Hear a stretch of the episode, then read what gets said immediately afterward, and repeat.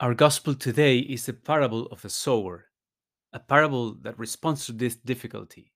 If someone doesn't improve over time, is it that God's grace is not effective? Well, it depends on the type of soil in which God's grace is falling. The first type of soil is the path. It's hardened soil, impervious to the Word of God. And this corresponds to our natural condition, I would say. For the most part, we don't want to be changed. Our souls need to be plowed before they can become receptive to the Word of God. St. Teresa of Avila says that this plowing corresponds to the first season in the spiritual life.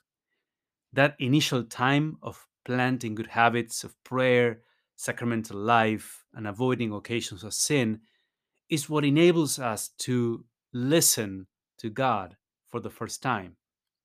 Isn't it true that after some initial time of walking in the faith, some things begin to click as if you were listening to them for the first time? The second type of soil is the rocky one. The Word of God cannot reach very deep there. And this could be the case of people who have started walking towards God, but their faith life is mostly rooted on some secondary element they are dating a Catholic or they happen to be in a good environment or or they are struggling but they feel peace whenever they come to church. Now, none of these are bad things, but the roots need to go deeper and reach the, the person of Jesus.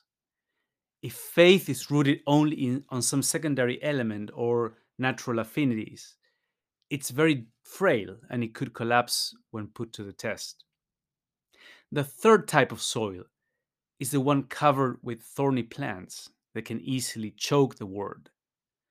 And those thorns represent the distractions, the anxieties of daily life, and the things that are competing for our attention social media, our to do list, things we could buy, what people are saying about me or about others, and so on.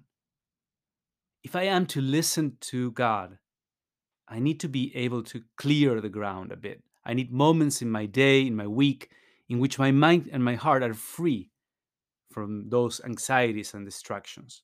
Otherwise, the plant of faith will never grow very tall. So, what type of soil am I? When I receive some direction from the Lord, what is the outcome?